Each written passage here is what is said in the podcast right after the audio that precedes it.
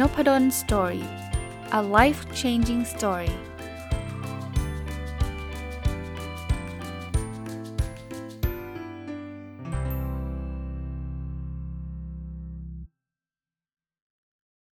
วัสดีครับ ยินดีต้อนรับเข้าสู่นพดล Story Podcast นะครับ ก็อย่างที่เมื่อวานเล่าให้ฟังนะ ว่าสัปดาห์นี้ขอเอาซีรีส์ของบทความที่เอามาจากหนังสือที่ชื่อว่า 1000 plus little habits of happy, successful relationships ของคุณ Marc and Angel Chernoff มามาชวนคุยแล้วกันนะครับอย่าเรียกว่ารีวิวเลยด้วยซ้ำนะบางทีเอาหัวข้อมา แล้วก็เอามาเล่าประสบการณ์ของตัวเองให้ฟังนะครับ แต่ก็ก็ต้องต้อง refer ถึงหนังสือเล่มนี้นะครับวันนี้จะมาพูดถึงเรื่องของสัญญาณ 10 ประการของการเป็นการการที่เพื่อนเรา toxic อะ toxic ก็คือเป็นพิษอะมีมีเพื่อนที่ไม่ดีแล้วกันนะ เอาแบบนั้นแล้วกันนะ ถ้าถ้าใครเริ่มมีแบบเพื่อนที่มีอาการแบบนี้ สัญญาณแบบนี้เริ่มไม่ค่อยดีแล้วนะครับ อันแรกนะสัญญาณแรกเลยนะ ถ้าเป็นเพื่อนที่เรารู้สึกว่ามันที่ที่เขาเริ่มจะ toxic เนี่ยคืออยู่กับเขาแล้วหมดหมดพลังนะครับ เพื่อนที่ดีเนี่ยเราอยู่แล้วเราต้องมีความสุข เราอยู่แล้วต้องมีพลังมากขึ้น แต่ถ้าเราอยู่กับใครแล้วหมดพลังแบบเอายกตัวอย่างนะ มาถึงแบบโอ้โหด่าอย่างเดียว อาจบางคนก็ด่าด่าเรานี่แหละ ไม่ไม่ด่าคนอื่นเนี่ยด่าเราแกไม่ได้เรื่องแกไม่ดีอะไรเงี้ยโอ้โหแบบนี้ก็ toxic หรือบางคนไม่ได้ด่าเรานะ ด่าคนอื่น แต่เราเบื่อเราไม่ไหวอะนี่ก็ toxic เหมือนกันนะมาถึงแกแกแกฉันมีเรื่องเว้ยโหนายฉันนะตุ๊ดตุ๊ดตุ๊ดผมบอกแบบนี้ก่อน ผมไม่ได้ว่านะเวลาเพื่อนมาระบายให้ฟังอะ่ะโอเคนะ เพราะว่าถ้าไม่ระบายให้เพื่อนฟังจะระบายให้ใครฟังอะใช่ไหมแต่มันไม่ใช่ all the time ไงแบบเจอหน้า 3 ชั่วโมง ด่าเรื่องนายล้วนๆ3ชั่วโมงติด แล้วก็แยกย้าย ไอ้เพื่อนไม่ได้พูดสักคำเลย มาถึงแบบมันมันรับฟังเรื่องอะไรก็ไม่รู้ทั้ง 3 ชั่วโมง ใช่ครับมันจะมีจังหวะที่แบบอกหัก จังหวะที่โกรธมาก จังหวะที่อะไรที่อยากระบายใช่ไง แต่ถ้าเป็นแบบเนี้ยทุกวันเนี่ยมันไม่ไหวไง เพราะฉะนั้น toxic อันแรกนะ มาแล้วพลังเราหมด อันที่2นะไม่เคยช่วยเหลือเราเลย ไม่เคยสนับสนุนอะไรสักอย่างเลย เราไปถึงก็แกทำไม่ได้หรอก แกมันหน้าอย่างแกไม่ไหวหรอก ฉันดูแล้วนะ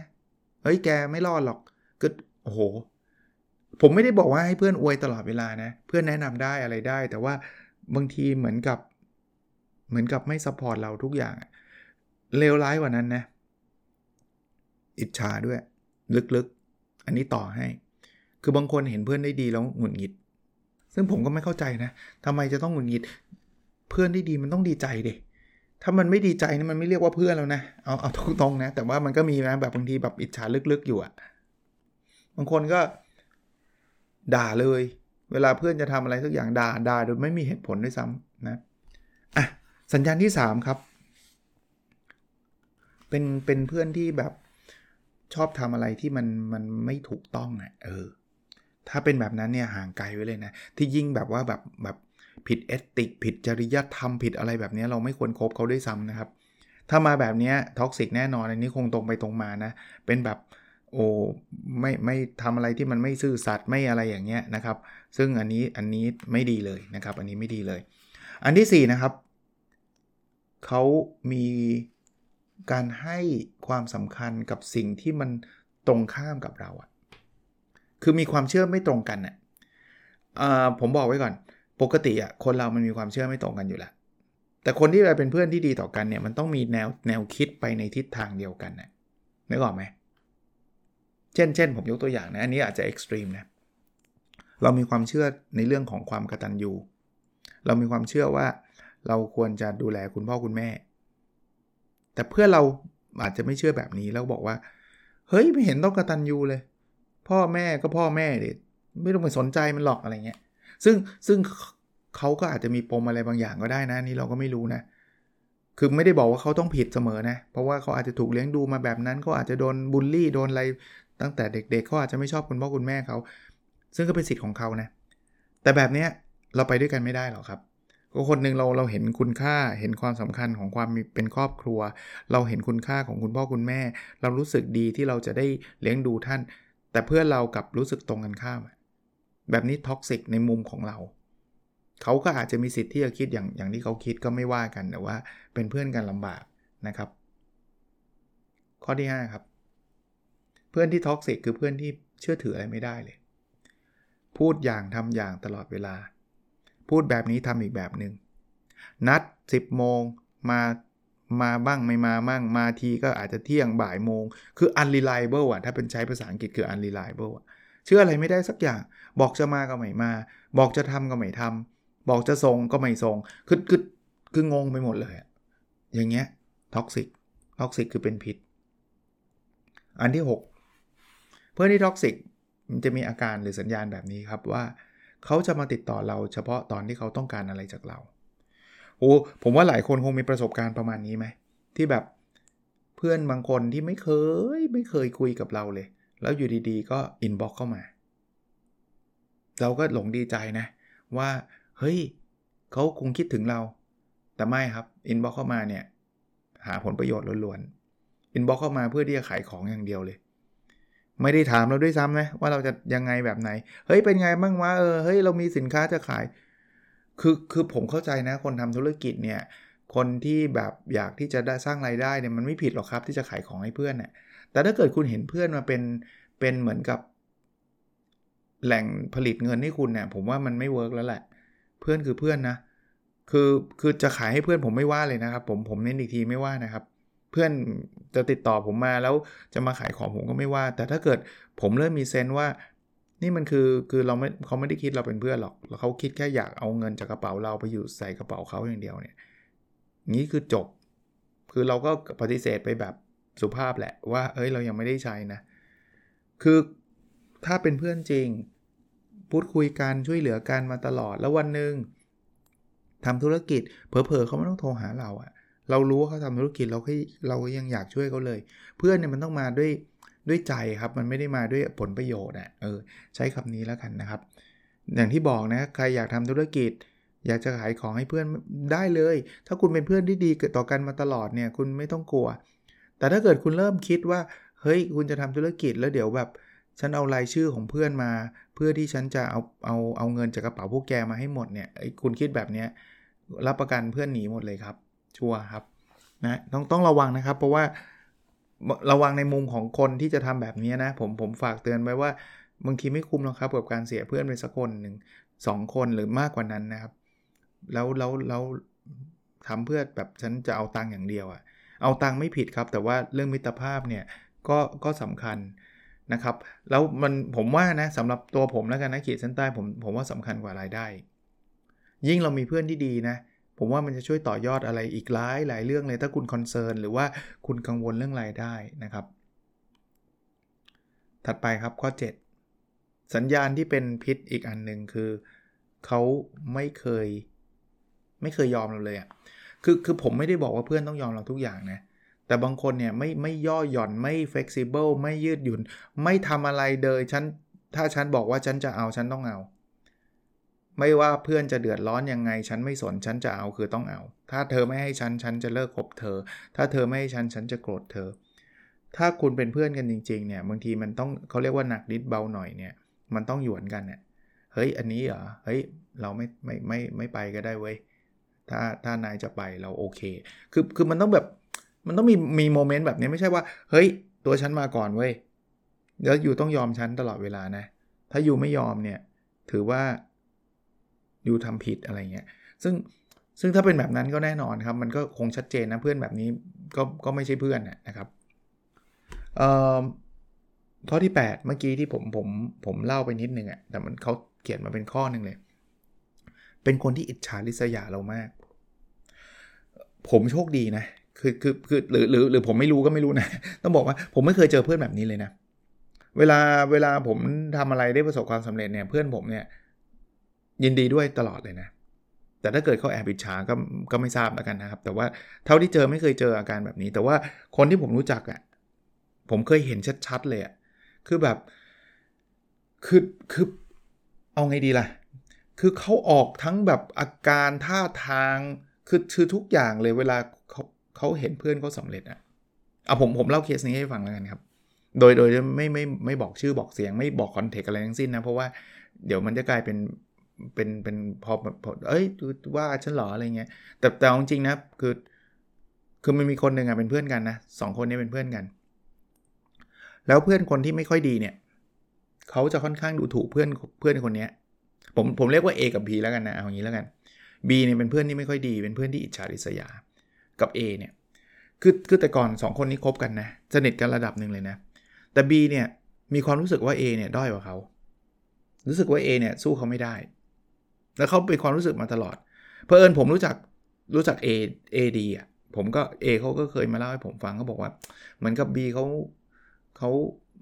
เขารู้สึกว่าตัว A แย่นะ ผมก็ให้กำลังใจ A บอกเฮ้ยไม่หรอก เอ้ย ไม่ไม่ได้แย่ขนาดนั้นหรอกอะไรเงี้ยนะแต่ว่าเขาก็บอกว่าแต่เขาก็รับได้นะเขาก็บอกว่าเขาคงแย่จริงๆแหละเขาเขาคงไม่ได้เรื่องจริงแหละนะเพราะว่า B ก็จะพูดแบบกดข่มมาตลอดนะ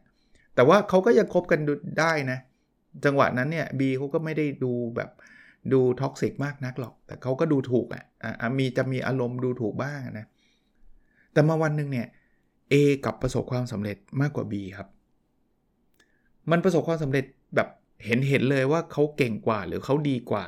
นะเชื่อปะ B นี่เขารับไม่ได้เลยนะ รับไม่ได้ถึงขนาดที่แบบเขาเขาไม่สามารถคุยด้วยได้เลยอะ่ะเพราะเขารับไม่ได้อะ่ะว่าว่า A เนี่ยทำไมถึงจะต้องเก่งกว่าเขาแบบโห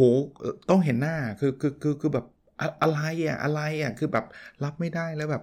เหมือนกับจะเลิกคบเลยอะอารมณ์แบบนั้นนะซึ่งซึ่งก็ดีแล้วครับที่เขาเลิกคบอะ แล้วตอนนี้ทั้งสองคนนี้ก็คือเขาไม่ได้ทะเลาะอะไรกันนะครับ แต่ก็ห่างกันไปไปแล้ว เพราะว่าเขามีนิสัยแบบเนี้ย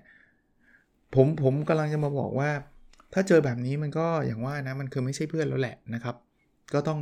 จะบอกระวังก็ระวังไม่ได้นะบางทีมันบังคับความอิจฉาริษยากันไม่ได้ แต่ถ้าให้ผมแนะนำนะ เพื่อเราได้ดีเนี่ย ผมเคยบอกหลาย ๆ คนนะว่า คุณดีใจกับเพื่อนคุณได้เลยแล้วแล้วบอกให้นะ ถ้าใครเป็นคนที่แบบคอนเซิร์นเรื่องความสำเร็จของตัวเองมากๆเนี่ย ผมบอกให้แอบแชร์แล้วกันแอบอันนี้ความเห็นผมนะ คุณมีคนที่เป็นเพื่อนประสบความสำเร็จเยอะ ๆ เนี่ย คุณสำเร็จแน่นอน คือคือโอ้โห คุณภูมิใจกับเพื่อนคุณได้เลย ถ้าเกิดคุณมีเพื่อนเป็นแบบเป็น CEO บริษัทนะ่ะชีวิตคุณดีกว่า คุณมีเพื่อนที่เป็นโนเนมเยอะแยะ จริงป่ะผมพูดแบบนี้ผมไม่ได้บอกมีเพื่อนโนเนมไม่ได้นะ เดี๋ยวกลายเป็นว่า จะต้องไปคบเพื่อนที่ประสบความสำเร็จเท่านั้นไม่ใช่นะ มุมของผมเนี่ยคือมุมว่าเพื่อนสำเร็จนี่ยิ่งดีใจปบมือให้เขา แล้วเอาตรงๆส่วนตัวนะ ผมเห็นเพื่อนผมเป็น CEO เพื่อนผมได้ขึ้นตำแหน่งเนี่ย ผมไม่ได้มีความคิดแบบนี้นะว่าอุ้ยแก แกเป็น CEO แล้วเว้ย เดี๋ยวฉันจะเอาประโยชน์จากแกยังไง อย่างนี้ไม่ได้นะครับ อย่างนี้ไม่ อย่างนี้ไม่เรียกว่าเพื่อนนะครับ ผมแค่ดีใจ แต่ผมก็เลยจะบอกว่า คุณโดนแวดล้อมจาก CEO บริษัท คุณโดนแวดล้อมจากคนที่ประสบความสำเร็จในชีวิต เป็นนักเขียน เป็นอะไรเต็มไปหมดนะ่ะ ชีวิตคุณมันมันมันมีโอกาสที่จะเจริญรุ่งเรืองอยู่แล้วโดยธรรมชาติ แต่ไม่ได้แปลว่าเราจะจ้องไปหาโอกาสจากเพื่อนเพื่อนเรานะคนละแบบกันนะครับ ก็อย่าไปอิจฉาเขาเลยครับ ดีใจกับเขาดีกว่านะครับ ข้อ 9 นะเขาบอกว่าเพื่อนบางครั้งเนี่ยถ้าไม่มีความทะเยอทะยานเลยเนี่ยบางทีมันก็อาจจะพากันลงเหวก็ได้นะ คืออารมณ์เหมือนกับ แก แกไม่ต้องทำหรอก อย่าทำเลย ใช้ชีวิตไปแบบนี้แล้วกัน ไม่มีทางหรอกแกเชื่อเหอะ สมมุติว่าเราเราเราไปปรึกษาเพื่อนนะเราเฮ้ยเราจะลองทำธุรกิจอันนั้นดีไหมเราจะลองย้ายงานดีไหมเราจะลองทำสิ่งใหม่ ๆ อะไรหลาย ๆ อย่างที่เราตื่นเต้นดีไหมแล้วเพื่อนมาบอกอย่าอยู่กับเรานี่แหละ ไม่ต้องไปไหนอะอยู่แบบนี้ไปเถอะชีวิตก็มีแบบนี้เราอย่าไปหวังอะไรเลย อันนี้ไม่ไหวเหมือนกันนะ คือเพื่อนเนี่ยมันต้องค่อยๆ คือไม่ใช่อวยกันเกินเกินเบอร์ อันนั้นก็เกินไปนะ อวยเกินเบอร์คือแบบอุ้ยแกเก่งมากเลย แกแกแกเอาเลย แกเอาเลย ระดับแกอัจฉริยะ แกทำได้อยู่แล้ว อันนั้นอันนั้นเบอร์ไป แต่ว่าไม่ใช่ว่าดึงกันแบบไม่เอาอะ่ะ แกอย่าไปทำเลย ไม่สำเร็จหรอกแกอะไรเงี้ย คือคือถ้ามันเป็นแบบเฉื่อยชาหรือว่าไม่มีความหวังอะไรแบบนั้นเนี่ยบางที มันก็พาชีวิตเราไปไปแบบแบบเขานะถ้าเราเชื่อเขาเนี่ย เออว่า งั้นก็อยู่ไปวันๆแบบนี้แล้ววะอะไรเงี้ยรู้อีกทีก็เกษียณล้วเพราะนั้นก็ต้องช่วยกัน encourage นะช่วยกันหาทางดีๆ ให้แก่กันนะครับ แล้วข้อสุดท้ายนะ ข้อที่ 10 นะ สัญญาณง่าย ๆเลยครับ คืออยู่ด้วยแล้วทำให้เราเหมือนกับจะเป็นบ้า คือคือจะเรียกว่าอะไรดีล่ะ ใช้คาว่าอะไรดี กวนประสาท คือมาแบบกวนประสาทตลอดเวลา มันก็ไม่ไหวคือคือเข้าใจนะบางทีเพื่อนบางทีมันก็ขำๆมันก็มีจังหวะว่ากวนประสาทบ้างอะไรบ้างนะแซวบ้างนู่นบ้าง แต่ว่าถ้ามันมากเกินไปมันไม่ไหวนะอยู่แล้วมันหงุดหงิดอะเห็นหน้าแล้วอยากต่อยเอางี้แล้วกันถ้าถ้าถ้าเป็นถึงขนาดนั้นก็จะเรียกว่า toxic แน่นอนนะครับ คราวนี้สรุปเร็วๆนะครับว่า 10 ข้อ toxic มีอะไรบ้างนะครับ ข้อที่1นนะ อาการของเพื่อนที่ toxic toxic ก็ก็แปลเป็นไทยแปลว่าเป็นพิษก็แล้วกันนะครับ คือมาแล้วเราหมดพลัง ข้อที่2นะไม่เคยสนับสนุนเราเลย ข้อที่3นะทำในสิ่งที่มันผิด เช่นผิดจริยธรรมผิดอะไรแบบนี้ข้อที่4นะเอ่อสิ่งที่เขาให้คุณค่ามันตรงข้ามกับความเชื่อของเรา คือความเชื่อไม่ตรงกัน แต่ไม่ตรงกันไม่ได้แปลว่าเอ้ยฉันชอบฟุตบอล เธอชอบ เปียโนไม่ใช่แบบนี้นะ ความเชื่อไม่ตรงกัน เช่น value อะ เช่นเราเราเราเชื่อในเรื่องของการกระตันยูแต่เพื่อนเกลียดเรื่องนี้มากอะไรเงี้ย อันนี้มันจะไปด้วยกันไม่ได้ ข้อที่ 5 นะ ไม่น่าเชื่อถือพูดจาอะไรไม่ไม่เคยเชื่อถือได้เลย ข้อที่ 6 นะ มาติดต่อเราเฉพาะตอนที่เขาต้องการผลประโยชน์จากเรา ข้อที่ 7 นะครับ ไม่เคยปณีประนอมกับเราเลย ไม่เคยย่อหย่อนอะไรให้เราเลยนะครับ ข้อที่ 8 อิจฉาเราตลอดเวลา ข้อที่ 9 ไม่มีความหวังไม่มีความทะเยอทะยานใด ๆ เลย แล้วข้อที่ 10นะเห็นหน้าแล้วอยากจะบ้านะครับอย่างที่บอกเห็นแล้วมันกวนประสาทมันโกรธตลอดเวลามันหงุดหงิด คือชวนเราหงุดหงิดตลอดเวลานะครับ ก็เอาเป็นว่าบางทีเนี่ยเราอย่าเพิ่งแบบรีบจัดคนก็แล้วกันนะนี่ผมผมเพิ่มหรือเติมให้นิดนึงว่าเออมันไม่มีใคร perfect นะครับ เพื่อนเราแม้กระทั่งตัวเราเองก็ไม่ perfect หลายครั้งหลายตอนที่ เรา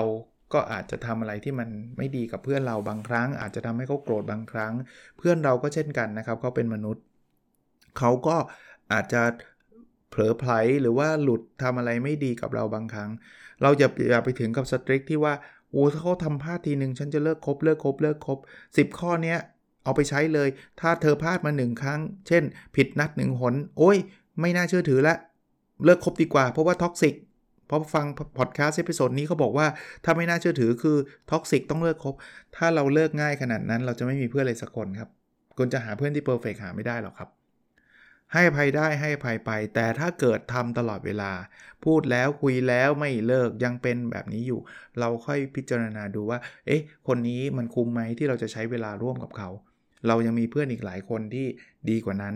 เราจะมีเวลาอีกหลายเวลเวลาเรามีค่าที่จะสเปนไทม์ใช้กับคนที่ที่ดีกับเรานะครับแต่ก็อย่าไปถึงเซนซิทีฟมากว่าทำถึงครั้งเลิกทันทีเลิกทันทีทั้งนี้เราจะไม่มีเพื่อนเลยนะครับ โอเค วันนี้ไม่ยาวมากนะครับ หนังสือถ้าใครอยากซื้ออ่านนะ 1000 plus written habit of happy successful relationship ของคุณ Mark and Angel Chernoff ผมซื้อมาจากคิโนคุนิยะชื่อซื้อมานานแล้ว แล้วเล่มหนาปึกนะ ที่ผมเอามา เล่าให้ฟังเป็นบทเล็กๆ บทหนึ่งมีอยู่หน้า 2 หน้าเอง แต่ว่าโอ้โหอาจารย์พูดมาสัก 17-18 นาที ก็ผมบอกแล้วรีวิวผมเนี่ย คือเอาประสบการณ์ตัวเองใส่เข้าไปด้วยครับ หนังสือเขียนมาประประโยคเดียวผมพูดไป 2 นาทีอะไรเงี้ยเพราะว่าผมก็เล่าเรื่องราวที่ผมพบเจอมา โอเค วันนี้คงประมาณนี้นะครับ แล้วเราพบกันในสดถัดไปครับ สวัสดีครับ